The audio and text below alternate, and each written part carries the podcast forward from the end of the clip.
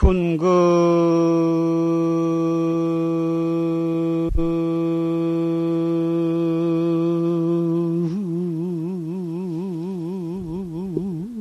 욕식 모일인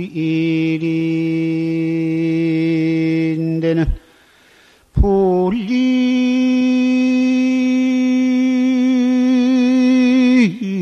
천차 만별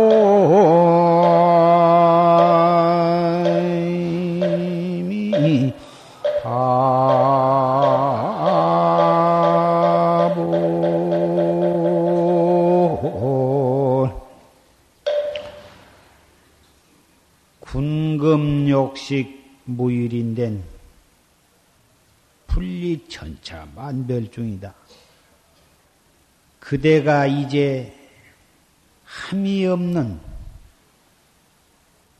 이치를 알고자 할진된 천차만별 이 세계의 삼라만상 두두물물 선악 시비 청황적백 온갖 천차만별 그 가운데를 여의지를 말아라.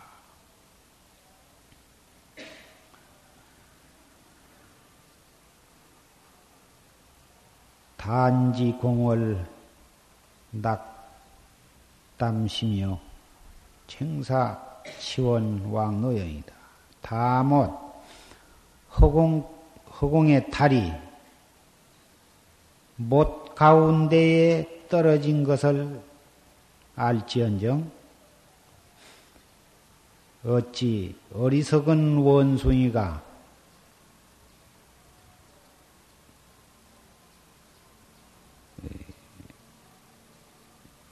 헛되이 물 속에 있는 달을 건지려고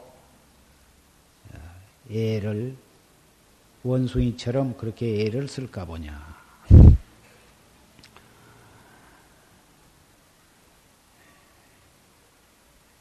오늘은 개해년 4월 15일 하안거 결제 날이요. 오늘부터서 7월 15일까지 또 100일 기도를 하는데 그 100일 기도의 입제일입니다. 이 결제라 하는 것은 원래 인도에서 우기, 비가 오는 장마철이라 스님들이 숲속에나 그런 산중에서 그렇게 정진을 한뒤에서 정진을 할 수가 없어서 그 신도들이 지어서 바친 정사 그 부처님을 비롯한 대중이 거처할 수 있는 그런 정사에서 모여 가지고 어, 일체 외출을 금하고 그 안에서 정진을 하는 그러한 기간입니다. 중국과 한국, 일본에서는 여름철뿐만이 아니라 겨울철에는 또 엄동설안에는 눈이 나리고 너무 추워서 또 이 밖으로 다니면서 정진을 할 수가 없으니까 겨울 석 달 동안도 또 결제를 안거를 하게 됩니다마는 그렇게 해서 어, 결제 안거가 어, 우기 때문에 생긴 것인데 공부를 처음에 발심을 해서 시작할 때가 결제고 공안을 타파해서 확철되어 해서 견성 성불할 때가 해제다. 또 이렇게 결제와 해제의 뜻을 그렇게 풀이를 하기도 합니다. 꼭 4월 15일에 시작해가지고 7월 15일에 해제한 그런 기간만을 결제 해제다 생각할 것이 없이 깨달을 때가 해제지 무슨 해제가 있겠느냐.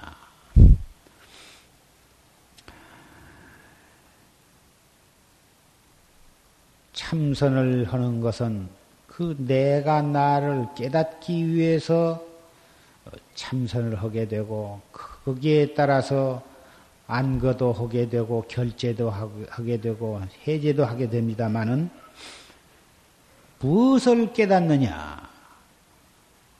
우리 중생의 눈에는 온통 유의법만이 눈에 보이고 귀에 들립니다.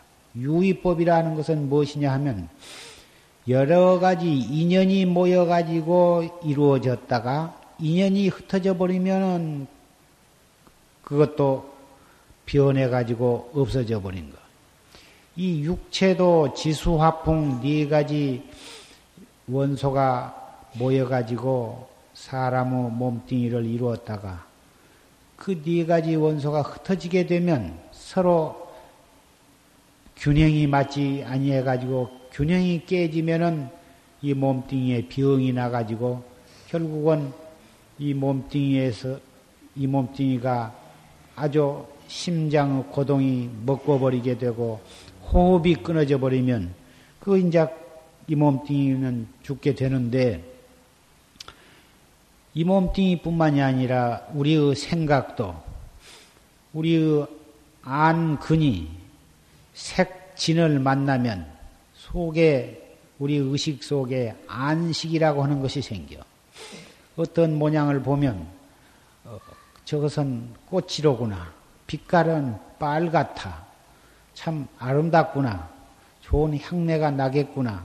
저것은 꽃 이름이 뭐다. 이런 식으로 해서 어, 눈이 어떤 물체를 보면 거기에서 어, 눈을 통해서 어, 의식이 생기는데 이 생각도 또한 세 가지 인연이 모여서 어, 생겼다가 또 물견이 이, 안 보이게 되면 또 우리의 생각도 차츰 이리저리 생각하다 결국은 그 생각이 꺼져버리니까 우리의 생각도 또한 유의법이다.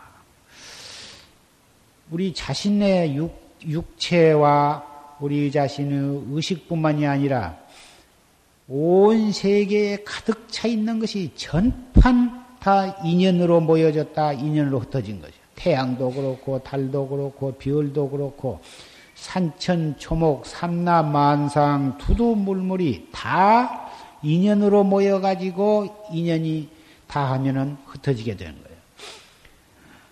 누가 그것을 만들어 놓은 것이 아니에요. 그 인연이 합해져 가지고 이루어졌다가 인연이 흩어지면 그 자체가 어, 무너져 버린 것이지 어떠한 사람이 그것을 만든 것이 아니고 어떠한 절대자가 그것을 만든 것이 아니다 그 말이에요.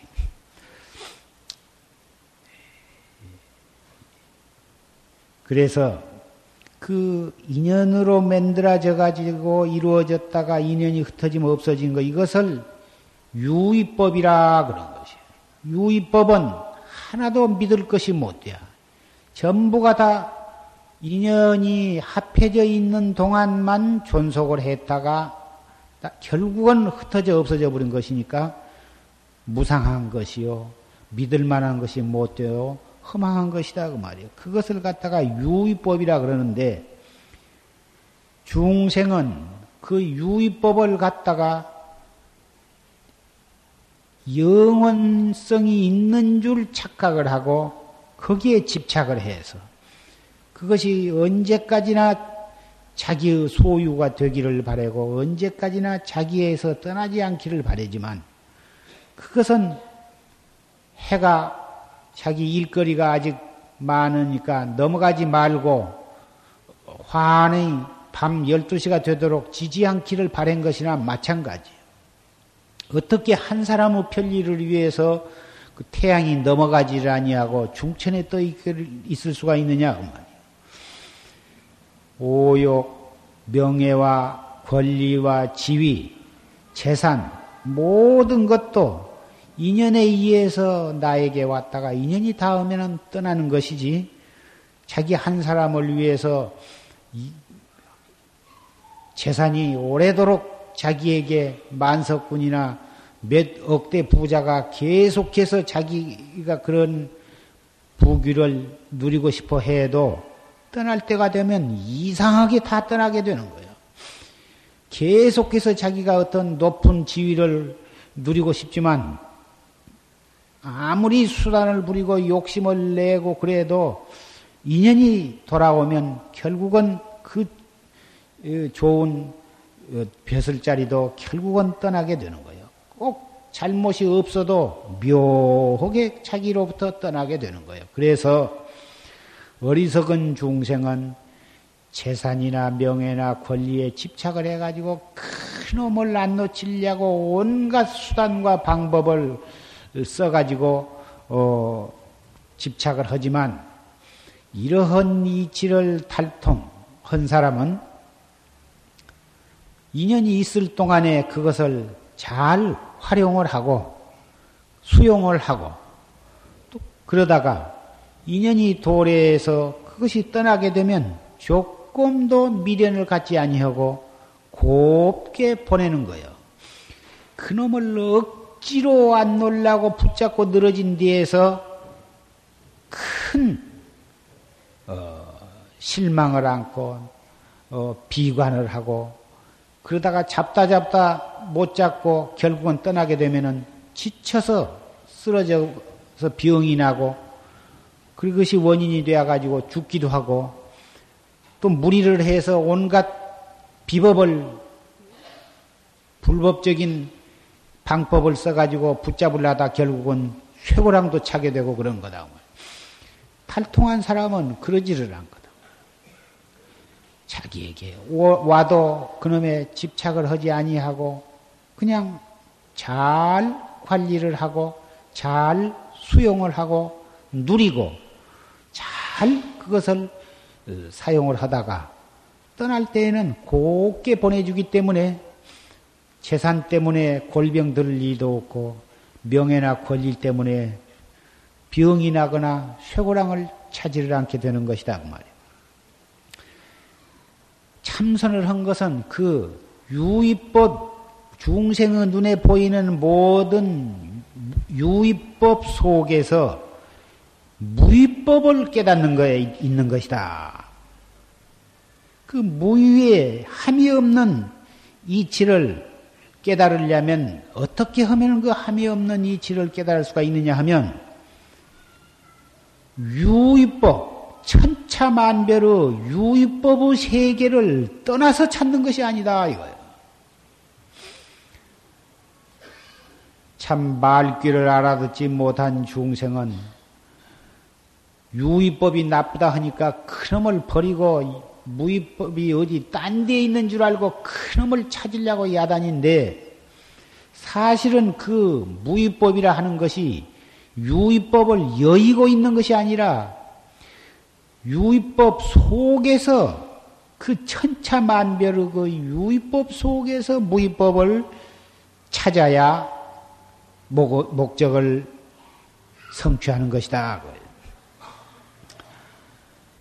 여의고 찾으려고 하는 마음 자세는 하도 중생들이 그 유의법에 집착을 해가지고 도저히 해낼 수가 없으니까 부처님께서는 방편으로 그것은 허망한 것이다.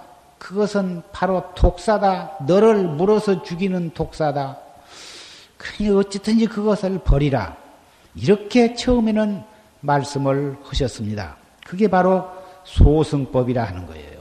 소승법에서는 온갖 온통 그 유의법이라 하는 것은 허망하고 무상하고 결국은 그것은 독사와 같은 것이니까 그것을 버리라고 그렇게 간절히 말씀을 하셨습니다마는 대승법에 들어가서는 그것을 버리고 찾는 것이 아니다. 그 자체는 조금도 무상할 것도 없고 허망할 것도 없고 또 독사일 까닭도 없는 것이요.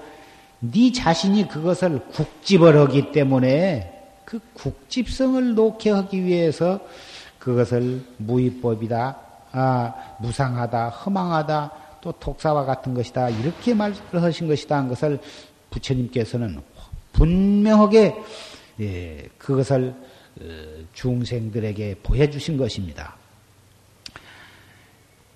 그러한 부처님의 뜻을 잘 이해한다면 소승법을 듣고서도 어,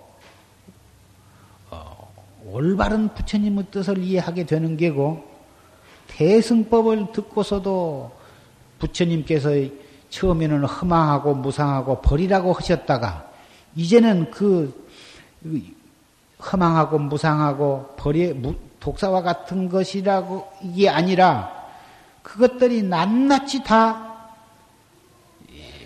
이치를 드러낸 무위법이라 이렇게 말씀을 하신데 조금도 그 말씀에 대해서 의심이 없는 것입니다.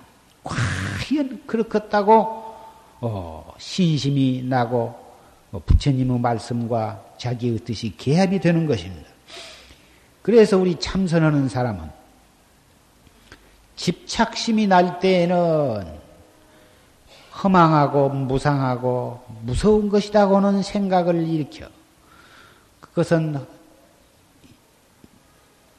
나를 이롭게 해주는 것이 아니라 정말 내가 그것을 집착을 하면 그것에한테 내가 물려서 죽게 된다. 재산도 그렇고 모든 색도 그렇고 권리 명예도 그렇고 그것을 내가 어, 잘못 관리하고 그것을 집착을 하다가는 반드시 그놈에게 물려서 내가 죽고 결국은 무간지옥에 끌려가고 만다. 이렇게 깨달을 것이고 어, 대승 견지에서 그런 것들은 그 자체는 조금도 어, 다 인연 따라서 모여졌다 흩어졌다 하는 천지 자연의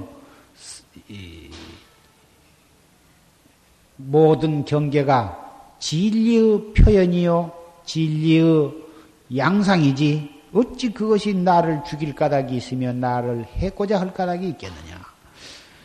이리 생각하고 피는 꽃을 보고도 화두를 들고, 지는 꽃을 보고도 화두를 들고, 나에게 모든 것이 이르러 왔을 때에도 화두를 들고, 나를 버리고 떠날 때에도 화두를 들을 줄 안다면 어찌 그것이 나를 해롭게 할 까닭이 있으며 나를 끌어다가 지옥으로 가지고 들어갈 것이냐고 말이야. 오직 자기의 한 생각으로 모든 그런 진리의 현상이 자기를 지옥으로 끌고 가는 마구니가 되기도 하고 똑같은 것이 나를 토솔촌 내원궁이나 극락세계로 알레하는 반야용선이 되기도 하는 것입니다. 무유의 이치를 알고자 할진된 천차만별의 모든 우주 법계 삼남만상을 떠나서 찾지를 말아라. 단지 공월 낙담심이요. 다못 연못 속에 있는 호수 속에 비치는 그 달이 달을 갖다가 어리석은 원숭이는 그놈을 건지기 위해서 온갖 노력을 한다고 말이요. 막 좀 손을 넣어서 잡으려고 하면은 물결이 출렁거리니까 그, 그 밝고 좋은 그 달이, 달 그림자가 흩어져 버려. 그러면 또 손을 빼고 가만히 기다리고 있어서 있으면 그 물결이 가라앉게 되면 다시 또, 어, 하늘에 달이 또 비춘다고 말이에요. 그러면 또 가만히 손을 내가지고 잡으려고 하면 또그 달이 흩어져 버려. 어느 산 중에 맑은 못이 있었는데 원숭이란 놈이 지나다가 그 물속에 떠 있는 그 밝은 달을 보고 참 너무너무 찬란하고 아름다우니까 자기 친구들을 불러다가 내가 저 달을 저 물속에 들어있는 저 좋은 보물을 내가 건질 테니까 건질려고 하는데 손이 닿지를 않는다. 그러니 여기 있는 모든 식구들이 손과 손을 잡아가지고 쭉 늘어서서 늘어서 마지막에 가서 내가 끝다리에 매달려가지고 저걸 건져낼 테니까 너희들이 합심을 해서 내 명령을 따르라. 이래가지고 어, 한 사람 한 사람 한 맨 처음 사람은 나무 가지를 한 손으로 단단히 붙잡고 한 손을 늘어뜨리고 그 다음 원숭이는 또 한 손으로 그 먼저 원숭이의 한 손을 잡고 또 한 손은 늘어뜨리고 이래 가지고 수십 마리가 손에 손을 맞잡아 가지고 마지막에 제일 어른 원숭이가 어, 까지 해서 그 연못에 손이 닿습니다. 가만히 손을 넣어서 잡으려고 하니까 다리 흩어져 버렸다. 또 조금 있으니까 이따가 물이 가라앉은 다음에 또 손을 넣으니까 흩어져. 몇 번을 하다 보니까 원숭이들이 팔이 아파서 죽을 지경이다 그 말이야. 아, 빨리 건지라고 막 수십 마리가 아우성을 치는데 마지막 원숭이는 어 그래도 제일 팔이 덜 아프다 그 말이요. 왜 그러냐? 맨 처음에 매달린 원숭이는 전체 원숭이를 자기가 그놈을 자기 팔목에 매달려 있으니까 팔이 빠지려고 하고 그 다음 원숭이는 조금 덜하고 덜하고 해서 마지막 원숭이는 수월하니까 자기 수월한, 수월한 것만 생각하고 저 위에 있는 원숭이 팔 빠질라고 한 것은 전혀 생각지 않고 계속 달만 건질려고 하다가 아우성을 쳐도 것 없이 건져야지 안 건지고 그냥 둘 수가 있느냐 해가지고 건질려고 하다가 결국은 아우성을 치다 치다 못해가지고 팔이 아프니까 팔이 마비가 되어가지고 그 수십 마리 원숭이가 물에 붕덩 빠져서 다 죽게 되었다고 말이에요.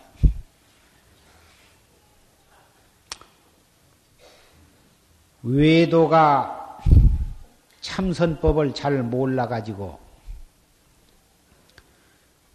조용 일체 것을 보지도 않기 위해서 눈을 감고 일체 소리도 듣지 않기 위해서 참 고요한 산중에 굴 속에 들어가서 어, 뭐 밥을 해 먹고 끓여 먹고 하니까 그것도 일이 복잡하고 그러니까 생식을 하고 생식도 곡식을 사다 먹고 어쩌기가 복잡하니까 산에서 나무 잎이나 풀뿌리나 또는 산중에 핀 무슨 노가지나무 열매나 도토리, 솔잎 그런 것을 모다 썰고 말리고 해서 1년 먹을 것을 딱 해놓고는 끈이가 되면 냉수 한 그릇 떠다가 그놈을 타가지고 후루루 마시고는 또 참선을 헌답시고 하는데 소금기도 안 먹고 그렇게 열심히 계행을 지키면서 열심히 하니까 목욕을 하지 않아도 몸에서 더러운 냄새가 안 나고 고약한 냄새가 안 나고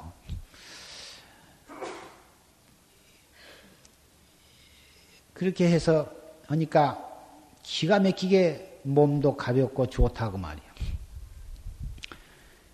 그렇게 해서 무엇이 환히 나중에 몇 해를 하니까 비가 오고 안 오고 할 것도 알고 오늘 누가 오고 안 오고 할 것도 알고 세상이 시끄럽고 조용하고 할 것도 알고 난리가 날 것도 알고 금년에 흉년이 들고 안 들 것도 알고 환히 알아졌다고 말이요. 그러니까 사람들이 하나씩 둘씩 이제 그 찾아오고 그 이상하게 생긴 사람이 얼굴이 깨끗하니 준수하게 생겨가지고 머리도 잘 깎지도 않으니까 머리가 굉장히 길어져서 사진에 나오는 신선처럼 그렇게 되었다. 그렇게 해서 점도 가끔 쳐주기도 하고 세상 사람이 와서 뭘 물어보면 예언도 해주고 그래가지고 그 깊은 산 중에 큰 도인이 있다고 소문이 났다. 그래서 차츰차츰 어, 도를 닦고자 하는 사람들이 모이기도 하고 해서 제자도 많이 생기고 그래다. 앉아서 공부한 것이 딴 게 아니고 일단 눈으로는 무엇을 보지 아니하고 귀로는 무엇을 될 수 있으면 듣지 아니하려고 생각도 될 수 있으면 안 생각하고 그렇게 해가지고는 계속 마음을 조용하게 하는 데에만 일단 정성을 들인 거예요. 그게 바로 호수가 연못이 물이 조용할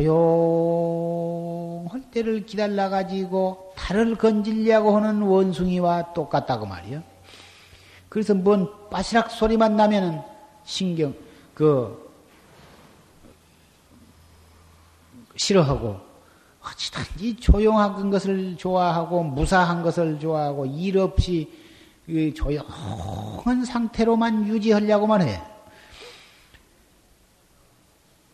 다른 스승, 그래 가지고는 결국은 10년, 20년 닦고 닦은 것이 확철되어는 못하고, 결국은 깨끗이 계율을 지키면서 마음을 조용하게 해가지고 그렇게만 하면 생사 헥타를 헌 줄로 착각을 했었다고 말이요.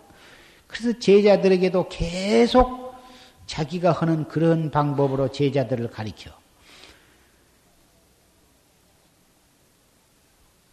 그러다가 세상에 도인이라고 소문이 나고 그래가지고는 나라에서 그 일을 갖다가 국사로 모셨다고 말이에요. 국사로 모셔가지고 임금님으로부터서 만조 백관한테 큰 대접을 받았어. 받아가지고는 어, 나라 모든 일에 예언도 하고 뭐 세속 사람은 뭐 아는 소리 하면 뭐 기, 거기에 전부가 미쳐서 반하는 법이니까 천자도 별 사람이 아니고 뭐 장관도 별 사람이 아니고 앞으로 무엇이 어쩌겠다고 예언에 해서 몇 가지만 맞추면은 완전히 거기에 미치게 되니까. 그러나 그것은 도고는 전혀 관계가 없는 것이야.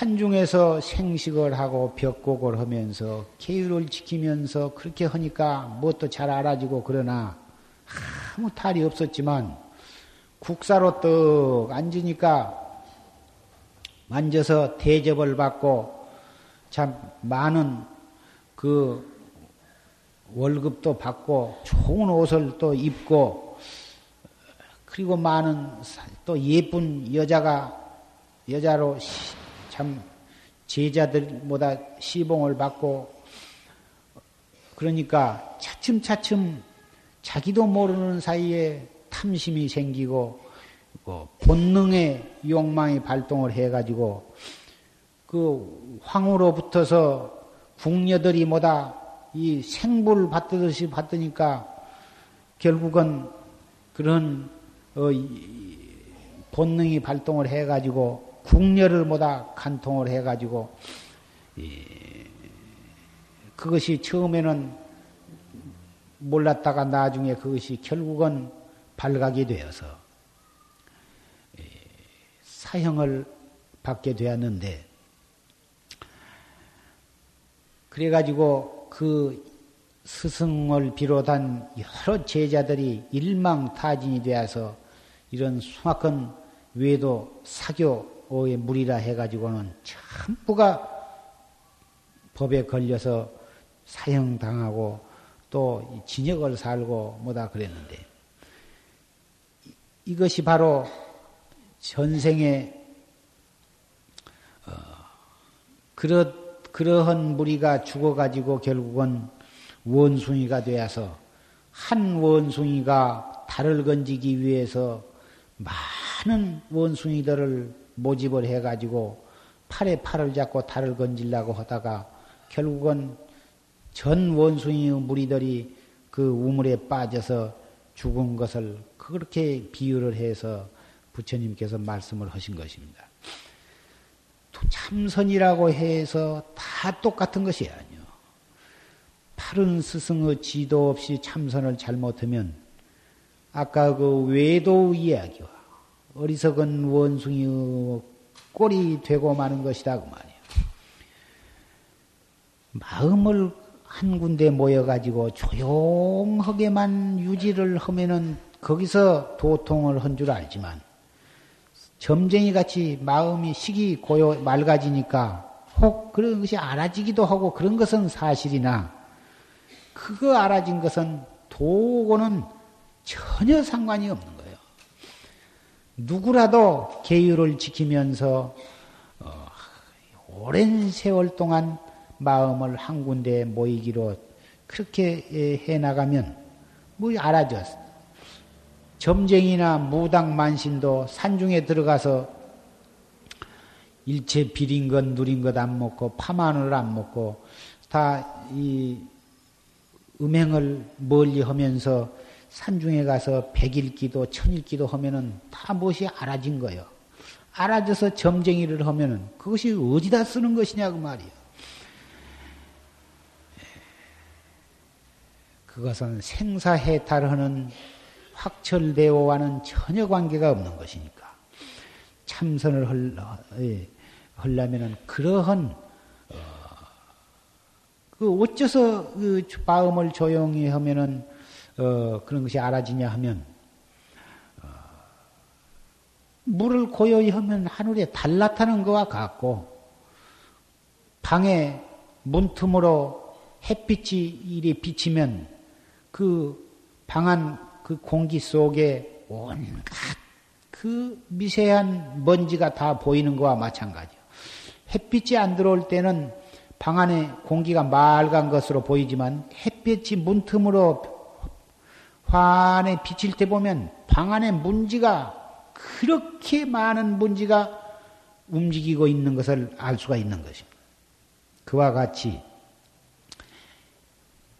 어떠한 방법으로든지 조용하게만 유지하면 무엇이 알아지고 무엇이 보이고 그러는 건데 그것이 돈 줄 착각을 하고서 자기도 그렇게 잘못 닦아가고 또 자기를 추종하는 제자들에게도 그런 식으로 도를 가리키는 사람들이 태백산 가운데도 있고 지리산 가운데도 있고 오대산 속에도 있고 설악산 속에도 있고 그런 무리들이 가끔 또 이 세간에 나타나기도 하고 그러는데 그러한 것은 절대로 바른 법이 아니요. 그건 구정물을 흙탕물을 그릇에다 담아서 오랫동안 가만히 놔두면 그 흙, 흙이 차츰차츰 차츰 다 밑바닥으로 가라앉아 버리면 물이 맑은 물이 위에 다 뜹니다. 정말 그렇게 시뻘겋던 더러운 흙탕물이 하룻밤만 그렇게 놔두면 마셔도 괜찮을 만큼 그렇게 맑은 물이 위에 뜹니다. 그러나 손가락이나 막대기를 넣어서 휘저으면 그, 그 가라앉았던 흙탕물이 삽시간에 다시 떠올라서 섞어지게 되면 그 말 같은 물이 도로 흙탕물이 되는 것입니다.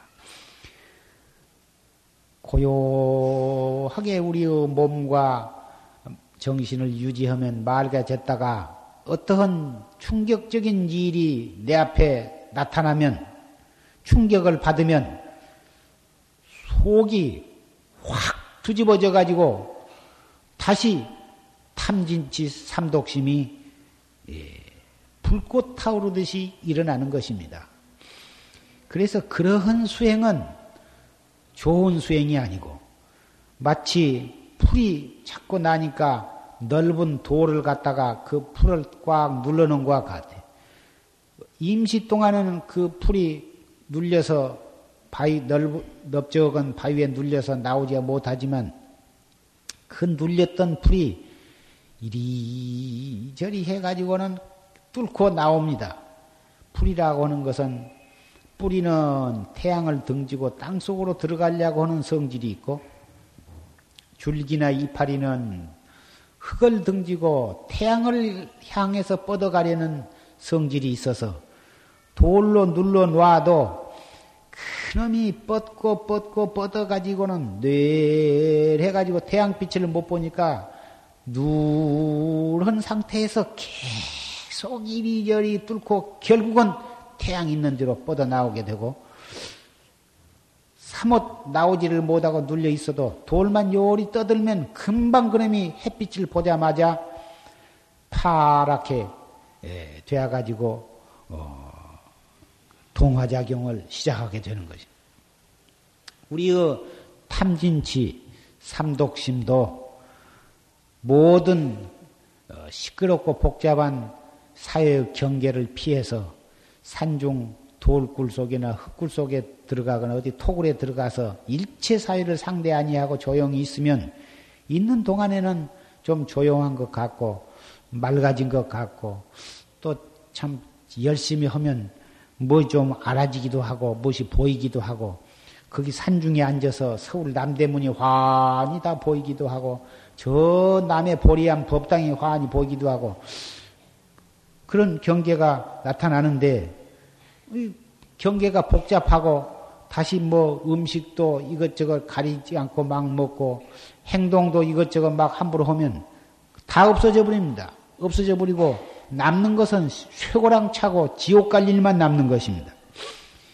그래서 스승을 바로 가려서 어, 바르게 참선을 해야 한다고 말씀니다 바르게 하는 것이 뭐냐 하면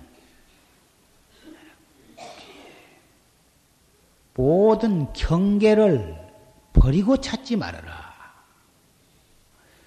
눈으로 어, 무엇이 보인다고 해서 눈을 감고 눈을 눈을 눈이 있으니까 무엇이 자꾸 보여서 봄으로 인해서 모든 생각이 난다고 해서 그 눈을 수건으로 짠맨다든지 또 성질이 급한 사람은 눈을 갖다가 이 불꽃쟁이로 쑤셔서 그 봉사가 되어 부른다든지 귀에 무슨 소리가 들린다고 해서 소음으로 귀를 막고 공부를 한다든지 또 어리석은 사람은 이 귀가 있으니까 아무리 막아도 들린다고 해서 막가지로 귀창을 뚫어가지고 귀목쟁이가 된다면 됨으로 해서 자기 마음의 편안하고 조용함을 유지하려고는 그런 어리석은 생각을 가졌으면 가져 갖고서야 어떻게 바른 깨달음을 얻을 수가 있느냐?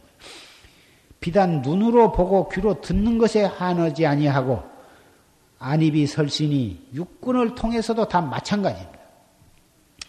코로 맡은 냄새나 혀로 맡은 맛이나 몸으로 느끼는 촉감이나 생각으로 어, 느껴지는 모든 것도 역시 마찬가지입니다.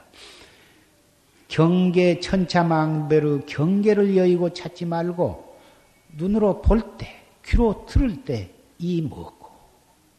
무슨 생각이 날 때 이 먹고? 밥을 먹을 때 이 먹고? 춥고 더울 때 이 먹고? 속이 상하고 슬프고 외로울 때 이 먹고? 바로 그 경계에서 경계에 측해서 화두를 드러나가요. 번외망상이 나서 공부를 못한다. 번외망상을 여의고 찾으려고 하니까 번외망상 때문에 못하지. 일어나는 그 번외도 좋고 망상도 좋고 일어나는 그 생각에 즉해서 바로 화두를 들어버리면 그 번외망상 왜 그것에 그것 때문에 공부를 못한다는 말이 무슨 말이요? 선지식의 좋은 법문을 들으면은 공부가 잘 된다. 그건 누구라도 인정을 합니다마는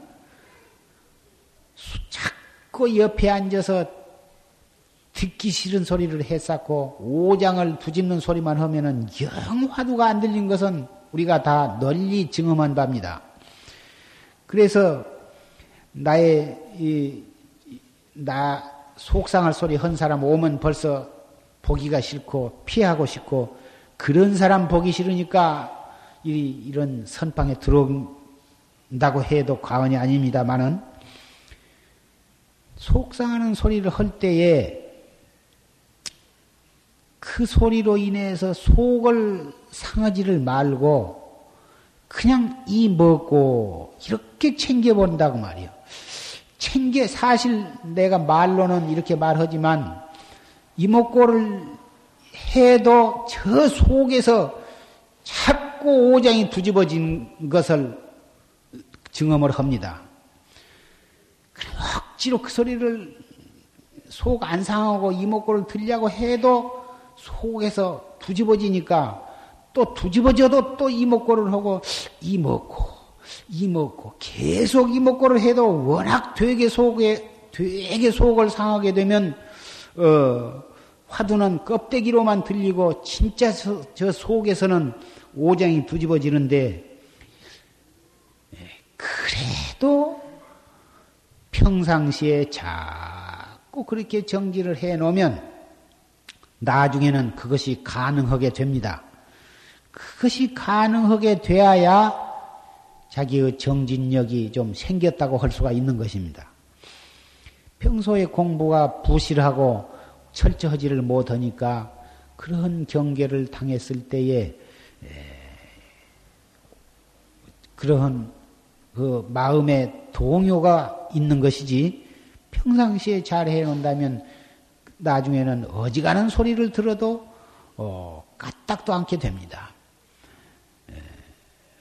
보조록에 보면 자기의 도력이 얼마만큼 되었는가를 스스로 점검을 해보려면 미워하고 사랑하고 하는 그러한 마음이 얼마만큼 자기에게 남아있는가, 얼마만큼 그것이 진한가, 얼마만큼 담박한가를 헤아려 보면 알 수가 있다.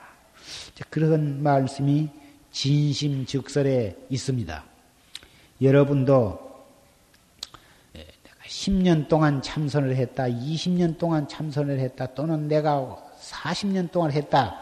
그 연조를 가지고 자기의 어, 그 정진하는 그 정도를 어, 삼지 말고 30년, 어, 40년 오래 했어도 실제로 정진력이 없으면 그건 누구한테 오래 참선을 했다고 내놓기가 창피할 일이 아니겠습니까? 또 참선한 지는 얼마 오래되지 아니했지만 미워하고 사랑하는 마음이 없이 다 막해져서 모든 경계를 당해도 조금도 동요가 안 된다면 그 사람이야말로 참 훌륭하다고 할 수가 있는 것입니다. 오래 참선을 했어도 공부에 등력한 바가 없으면 오래 했단 말을 어디다 창피해서 말을 못할 것이라 이것입니다. 그런데 그런 어리석은 사람은 그 정진력의 그 척도를 연조를 깠다고만 내세워. 그래가지고 금방 온 사람을 그 연조 많은 것으로서 후려잡으려고 하니 그것이 될 것이냐고 말이요. 겉으로는 나이가 많고 그러니까 예예 예, 알았습니다. 하지만 속으로는 밥만 잔뜩 죽이고 어, 절에 오래 댕했다고 하면서 당신이 대관절 공부는 뭔 공부를 할 것이 한 것이 있고 내놓을 것이 있느냐고 저런 인간 때문에 불법이 망한다고 속으로는 그렇게 생각할 것이 아니냐고 말이야. 후배들한테 그러한 망신을 당할 것이 아니라 정말 수행력, 정진력으로서 모범을 보이고 정진력으로서 존경을 받아야 할 것이다 이것입니다. 구참 스님네도 역시 마찬가지고 어, 참선하는 스님들도 비구 스님이나 비구니 스님이나 스님들도 이 점에 있어서는 마찬가지고 또 청신사 청신녀 여러 신도분들도 역시 마찬가지입니다. 내놓을 것이 없, 어서 어, 절에 오래댕겼다고 하는 그러한 그 연조를 가지고 어, 대접을 받으려고 하는 것은 참 그것은 어, 어리석고 창피한 일이 될 것입니다. 오늘 이 선원의 결제를 하신 어, 여러분들은 말할 것도 없고 어, 백일 기도에 참석하시고 또 결제 들으셔도 댁에서 하시는 분들도 어, 수행하는 그것으로서 가족이나 이웃이나 일가 친척에게 경계의 동요가 되지 아니한 것으로서 그 자기의 수행하는 보람을 갖다가 표현을 하시고 그래야만 가족들도 우리 시어머니가 절에 다니면서 참선을 하시더니 어떻게 과거에 그렇게 참 성품이 유난하시고 그러시더니 어디로 그런 그런 성격이 어디로 다 가버리고 참 정말 관세음 보살과 같은 그런 보살님이 되셨다고. 참 절에 다니신 보람이 있다고. 아, 그러니 그 아들도 아, 여보 당신도 좀 절에 가서 법문도 듣고 참선을 좀 하라고 보내줄 것이 아닙니까?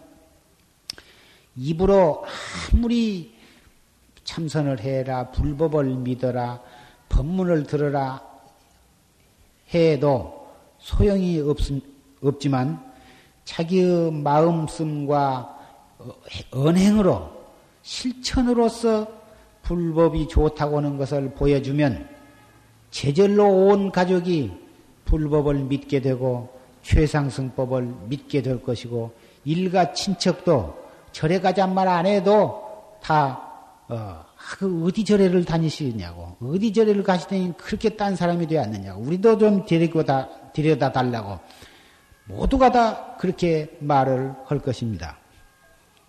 이것이 바로 어, 포교가 되는 것입니다. 최상승법 포교는 입으로 하는 것이 아니라 마음으로 하는 것입니다.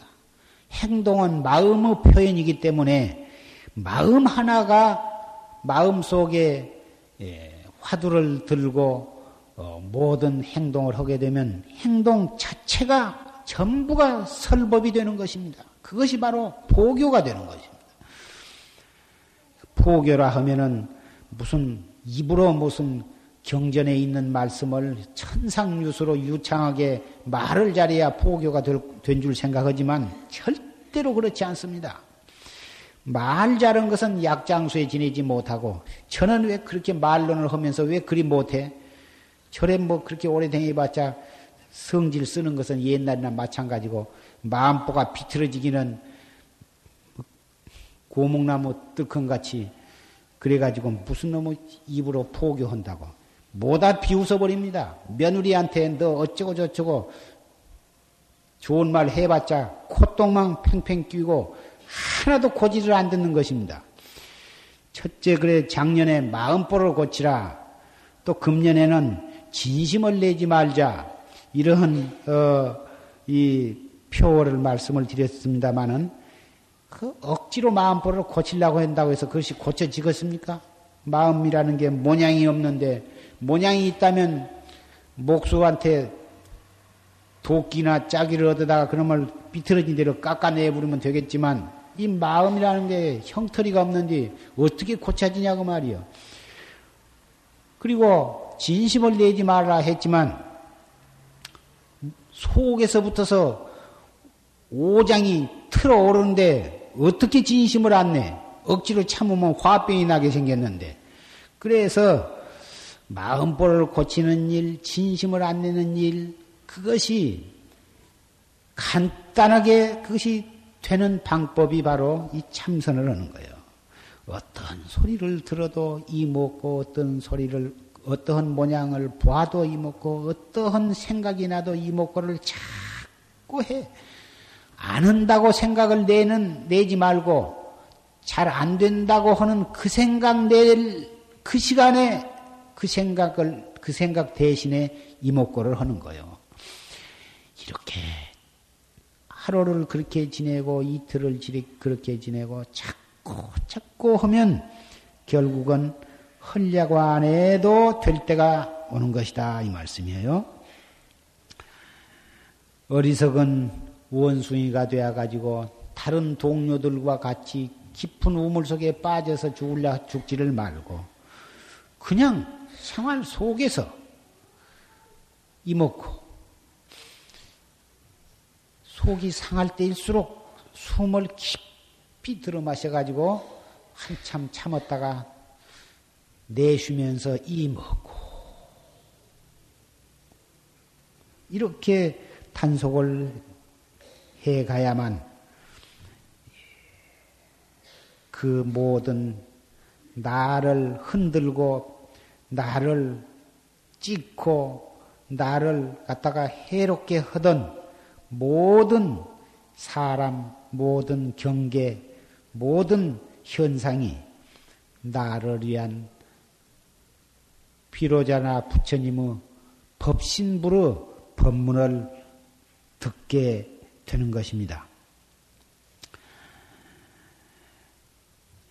오늘부터서 석 달간 앞으로 5, 6월 참 삼복 더위 속에서 땀을 흘리면서 정진을 하시게 되는데 날씨는 더웠고 어, 습도는 많아져서 불쾌지수가 오르게 되면 사소한 일에 신경질을 내게 되고 어, 뭐다 이 그럴 우려가 다분히 있습니다마는 오늘 들은 법문을 명심을 해서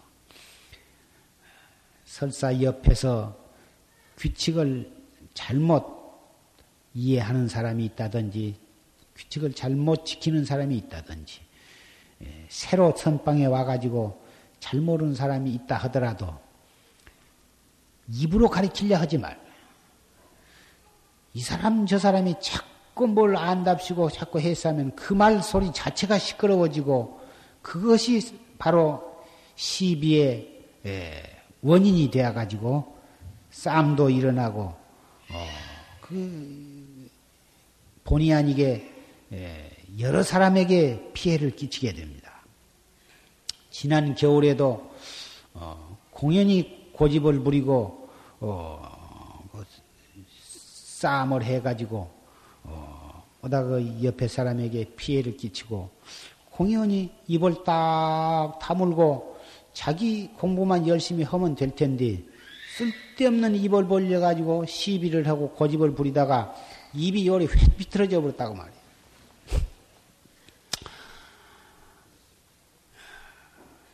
꼭 그랬다고 해서 벌을 받아가지고 입이 비틀어졌다 한 말은 내가 우스개로 한 말이고, 어, 해석을 억지로 붙이자면 구업을 지어가지고 입을, 입이 비틀어졌다. 안을 행동을 해갖고 낙상을 해서 팔을 다쳤다. 흔히 그렇게들 이 얘기를 합니다. 근데 남에 대해서는 그렇게 할 말이 못 되고 자기가 그런, 그런 일을 당했을 때는 아, 내가 이 말을 잘못해가지고 입이 비틀어졌는가 보다. 그렇게 참여를 하는 것도 좋은 방법이고 혹 낙상을 해서 발을 다쳤으면 내가 아랫사람한테 무엇을 잘못했거나 안 갈 길을 갔거나 안 해서 해서는 안 될 그런 어, 일을 해가지고 내가 이렇게 이, 벌을 받았구나. 이렇게 자기를 참여를 하고 어, 조심을 하는 것도 좋은 방편이라 생각을 합니다. 그러나 다른 사람이 그럴 때는 그런 말을 하면은 못 쓰는 것입니다. 그렇지 않아도 입이 비틀어져서 기가 막히는데 당신 그 그런 말 하더니 입이 횟 비틀어졌다고 이렇게 말을 하면 그것이 야박한 언사가 되게 되고 그 말을 듣고 그 사람이 아, 과연 내가 그렇다고 어, 참여를 할 사람은 적고 그 말을 듣고 백명이면 백명 진심을 내는 것입니다. 그렇지 않겠습니까? 발목 부러져서 기가 막힌데 아, 그 잘못해 갖고 벌 받았다고 하면 누가 그 소리를 듣고자 할 것이냐고 말이야. 그래서 그러한 야박한 말은 하는 법이 아니고 어, 그, 근데 그 인과의 법칙에 비추어서 보면 그 정법을 비방하거나 선지식을 비방하거나 또는 다른 선량한 사람을 비방을 하고 어, 어, 없는 모략 중상으로고 하면 그것이 인, 구업을 짓는데 어찌 그 과보가 없다 하겠습니까? 과보는 예, 콩 심은 데 콩 나고 물 심은 데, 팥 심은 데 팥이 나서 어, 분명히 그 인과는 면할 수가 없는 것이어서 어, 참 선방에서는 말 조심하는 것이 제일 중대한 것입니다. 말이라 하는 것은 안을 말을 하면은 어, 말을 잃어버리게 되고 어, 꼭 해야 할 말을 안 하면 사람을 잃어버리게 된다 이런 말도 있습니다만은 어, 이 말은 깊이 명심을 해야 할 가치가 있는 말입니다. 선방에서는 어, 특별한 어, 책임을 띈 사람이 아니고서는 입으로 남을 가리키는 것이 아닙니다. 그 말을 하지 아니하기 위해서 말 대신 죽비를 치지 않습니까? 그렇게까지 하는데 무슨 할 말이 있느냐고 말이야. 그래서 부디기해서 대중을 위해서 말을 할 수 있는 권한을 부여한 것이 바로 입승이다 그 말이야. 입승에 한해서는 어, 말로서 대중을 어, 갖다가 이 통솔을 할 수가 있지만 그 밖의 사람은 보아도 못 본 척, 들어도 못 들은 척, 그리고 각기 자기의 정진에 충실을 하고 솔선해서 대중의 법도를 잘 지키면서 정진을 하되 먹고 사는 것은 모두가 다 인연에다 먹여. 잘 먹으면 잘 먹고 밥이 진면 진대로 밥이 되면 된 대로. 국수면 국수 어, 찰밥이면 찰밥 죽이면 죽 과일이면 과일 찌개면 찌개 미역국이면 미역국 무엇이든지 그날 그날 어, 어, 고향에 대해서는 항시 감사한 뜻으로 그 한 그릇의 밥을 보고도 감사한 뜻으로 먹고 경건한 마음으로 화두를 들면서 그 공양을 든다면 어, 그 공양이 피가 되고 살이 되고 바로 보리의 과일을 어, 성숙하게 하는 최상승의 법이 될 것입니다. 최상승법이라 하니까 굉장히 복잡하고 어려울 것 같지만 너무 간단하고 쉽고 어, 그렇습니다만은 잘못 알고 하면 정말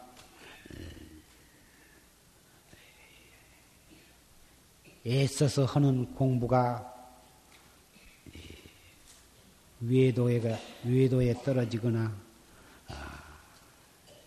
지옥에 갈 그러한 어,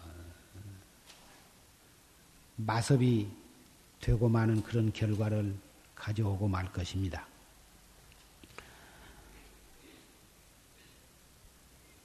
어째서 하늘에 있는 달이 물에 비추며 어째서 원래 생사가 없는데 사람에게는 생사가 있고 모든 어, 우주에는 성주 괴공이 있느냐?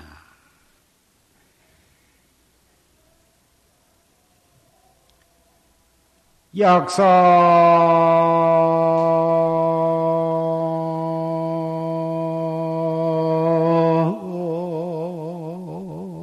어, 공월 부린다.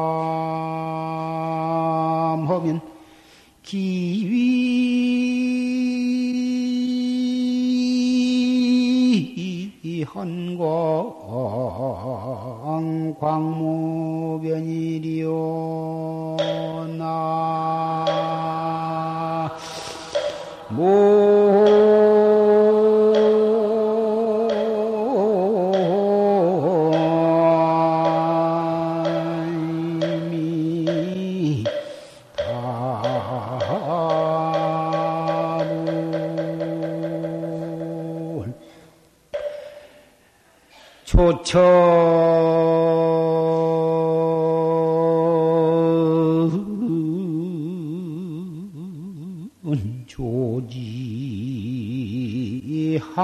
한만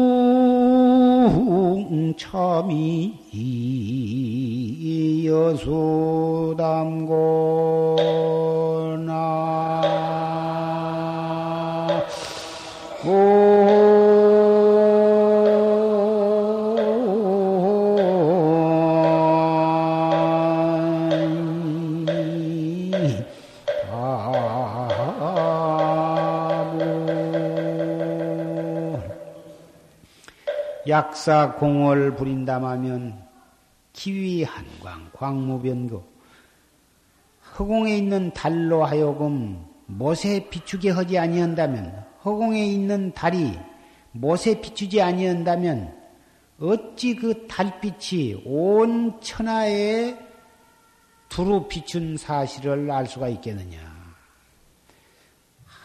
땅에 있는 모든 물이란 물, 호수란 호수, 강이란 강, 바다, 모든 바다에 다 그 달빛이 비추기 때문에 하늘에 있는 달이 온 세계에 두루 비춘 것을 우리가 확인할 수가 있다고 말이야. 조천조지 한만상, 한 온 하늘 세계를 다 비추고 온 산하 대지를 땅을 다 비추고 삼나 만상을 다 비추는 그 무궁한 이 뜻을 누구와 더불어 이야기를 할 것이냐.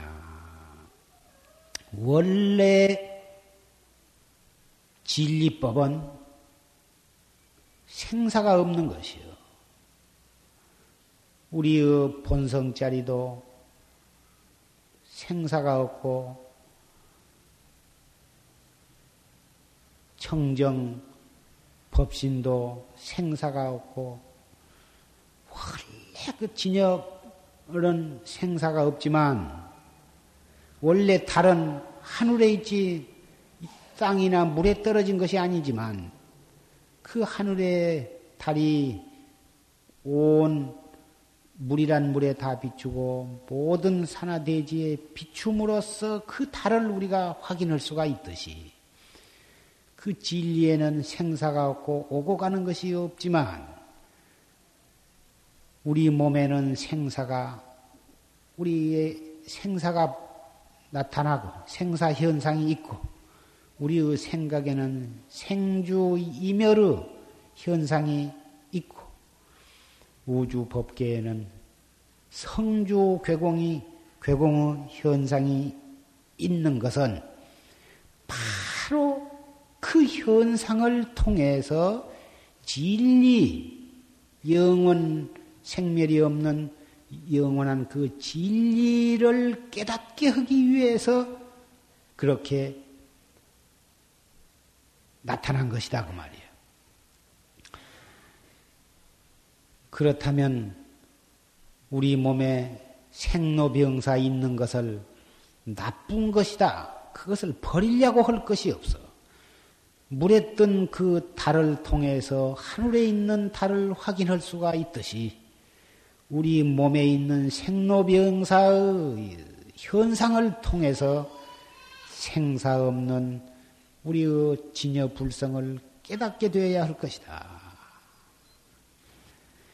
부처님께서 3천년 전에 정반왕의 태자로 탄생하신 목적도 하늘에 뜬 달이 지상에 있는 연못에 나타나듯 똑같은 이치인 것입니다.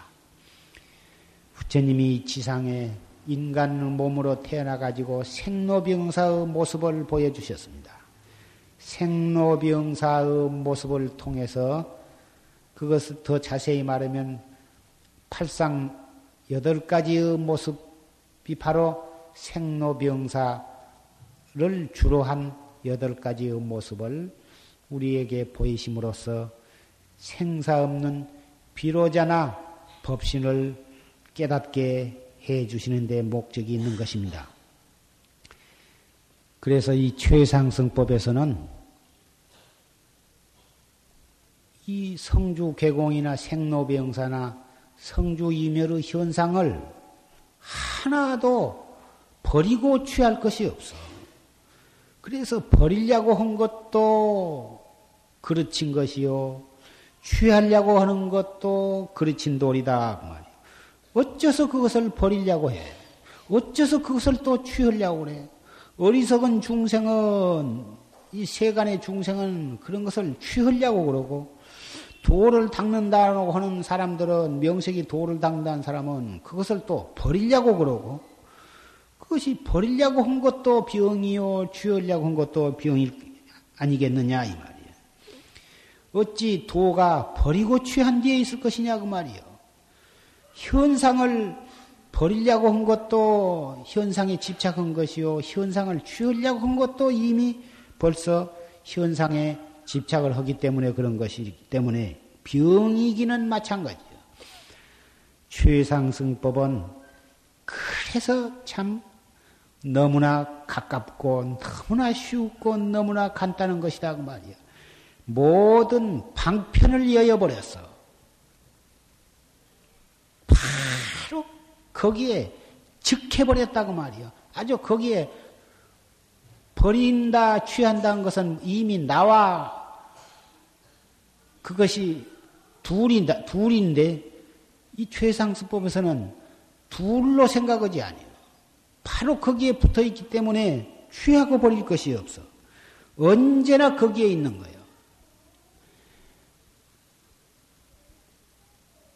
그래서 조실스님께서는 항시 법문을 하시기를 찾다가 저 죽는다.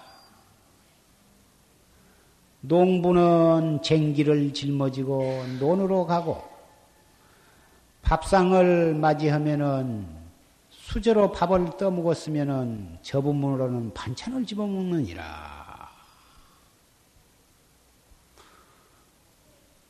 이렇게 말씀을 하셨습니다. 입선, 입선 시간에는 말을 안 하고 떡 정진을 헌척 하다가 방선만 했다 하면은 잡담을 벌써 시작을 해. 시비를 시작하고 잡담을 시작하고 무슨 헐소리가 없어서 시어머니 흉보고 며느리 흉보고 무슨 시비하고 욕을 소리가 없어서 내 욕을 하냐고 말이요. 나를 헐고 뜯어서 무슨 덕을 보려고 나를 욕을 해?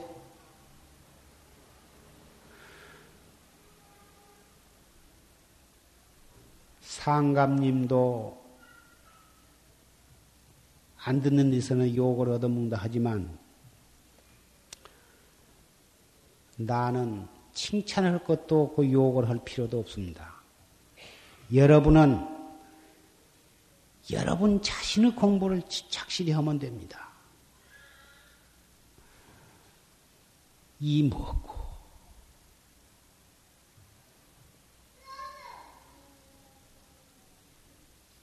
방선을 하고 나서가 제일 중요합니다. 선방에서는. 우리 스님네 선방에서는 그렇게보다 정진들을 잘하고 계시고, 입방선이 없이 뭐다 정진들을 하시는데, 한 도량에 있으면서도 보살님, 보살 선방에서는 방선만 했다 하면은 죽비를 치기가 무섭게 잡담 시작하다.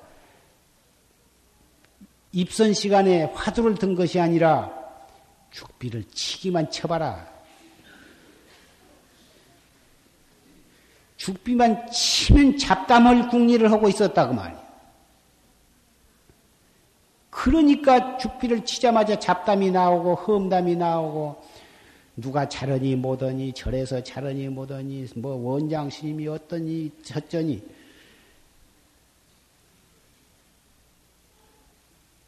원장이 잘못하면 원장이 지옥에 갈 것이고 원장이 잘하면은 원장이 극락에 갈 것이고 원장 잘못해서 지옥에 간 것도 원통인데 여러분까지 따라서 갈 필요는 없잖아요. 원장이 잘못하면 여러분이라도 잘해가지고 나를 건져줘야지. 원장이 잘못한다고 선방에 참선으로 왔다가 구업을 잔뜩 쥐고 원장 덕에 천당을 가야지.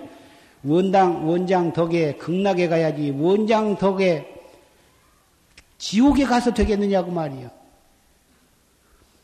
금년 여름에는 내 욕하지 말고, 어, 어쨌든지 참선을 잘해 주시기 바랍니다.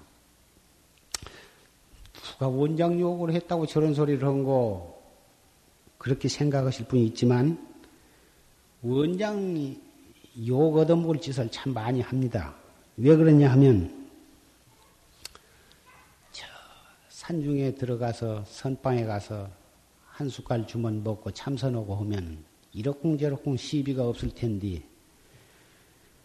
고향 이에 가서 원장 노릇을 하고 선방을 하고 절을 짓고 이러고 있으니 잘한다고 하는 것이 중생은 시, 시비의 풍파가 일어나는 것입니다. 부처님도 도솔천 내원궁에 가만히 계셨으면 아무 일이 없었을 텐데 중생교화를 하시기 위해서 이 정반왕궁에 태어나 가지고 출가를 하셔서 어, 견성성부를 해가지고 8만 4천 법을 설하시고 중생을 제대로 하신다고 출세를 하시니까 당장 천하의 시비가 일어납니다.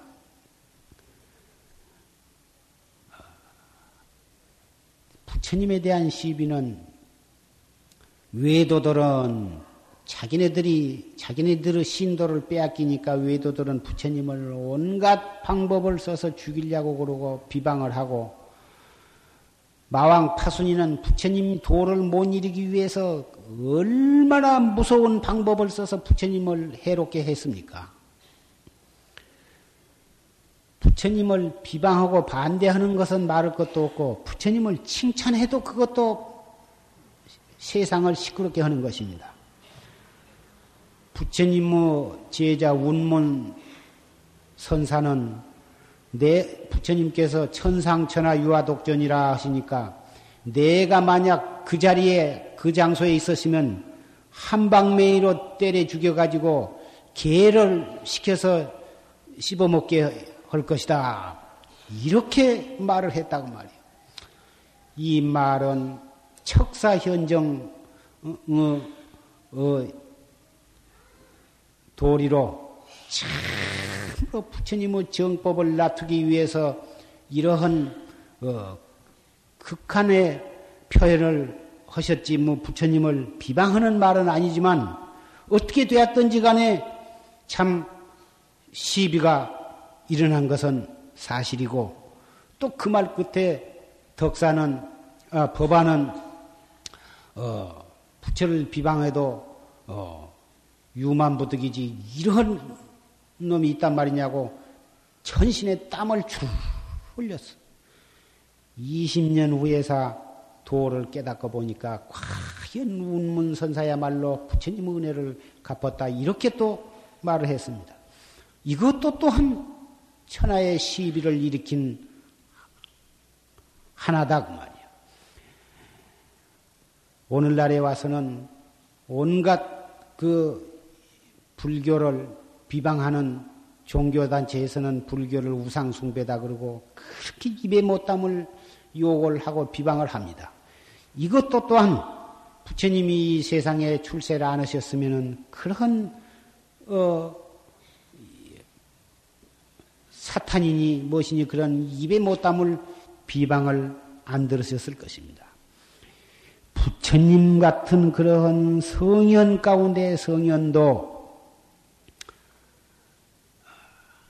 하나에서부터 백까지 우리 중생을 위해서 출연을 하셨건만은 그 수많은 비방과 시비를 들으셨거든 하물며 이 조그마한 범승 송담인들 어찌 시비를 면할 길이 있습니까? 잘한다고 하는 일이 실수를 하기도 하고 시행착오로 인해서 어, 또 잘못이 있을 수도 얼마든지 있고 어, 그렇거든 어찌 시비가 없겠습니까마는 어, 시비하는 것은 나를 천하 사람이 칭찬한다고 해서 내가 가치가 올라갈 까닭도 없고 또 나를 이러쿵저러쿵 시비한다고 해서 내가 가치가 떨어질 까닭은 없습니다. 내 잘못을 내가 알고 내 잘한 것도 내가 알아서 내가 죄를 지으면 지옥에 가고 또 공덕이 있으면 천당에 가는 것 뿐이지 그것을 내가 상관을 하지 않습니다마는 모처럼 어, 큰 마음을 먹고 팔도에서 이렇게 정진을 하고 오신 보사님으로서야 어찌 시비를 일삼아 가지고 허송세월을 하며 구업을 져 가지고 어, 악도에 떨어질 것이야 있겠느냐 이 말씀입니다. 자기 한 사람만 악도에 떨어진 게 아니라 여러 사람을 충둥이를 쳐가지고 같이 지옥에 빠져 들어갈 것이 있겠습니까? 그래서 내가 이 자리를 빌려서 결제를 앞두고 간곡히 한 말씀을 드리는 것입니다. 나를 비방했다서가 아니라 나를 칭찬한 것도 시비는 마찬가지이기 때문에 내 칭찬도 하시지 말란 말이지 누가 내 욕을 했겠습니까? 내가 보사님의 보사님을 험담 해롭게 하는 뒤 나를 해롭게 할 사람은 없고 내 욕을 할 사람은 없습니다만 너무 나를 칭찬을 했으니까 칭찬을 하면 그것이 시비의 원인이 되니까 내 칭찬하려 하지 말고 여러분의 참선을 열심히 해 주십소서 원장으로서의 간곡한 부탁을 드리는 것 뿐입니다.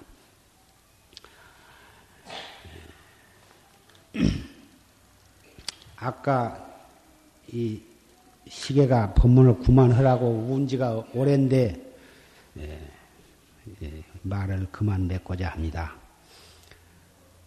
석 달 동안 백일 기도에 드신 분도 이 결제에 참석한 것과 똑같은 마음으로 댁에서 어, 법회 날에는 꼭 법회에 참석하시고 법회 날이 아닌 때에는 녹음 법문이라도 열심히 들으면서 집에서 아무리 바쁘더라도 아침 저녁으로 어, 딱 조그마한 향을 하나 꼽아놓고 그 향 하나가 다 탈 때까지 딱 정진을 하시고 그리고 바빠서 일을 하시면서도 항시 이먹고 화두를 들고 정진을 하시기를 부탁합니다.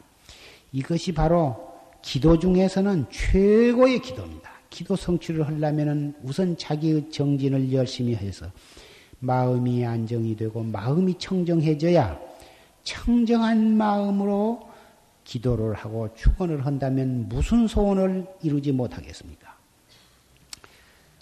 석 달이 하루처럼 그렇게 알뜰히 정진을 해 주시기를 부탁을 합니다.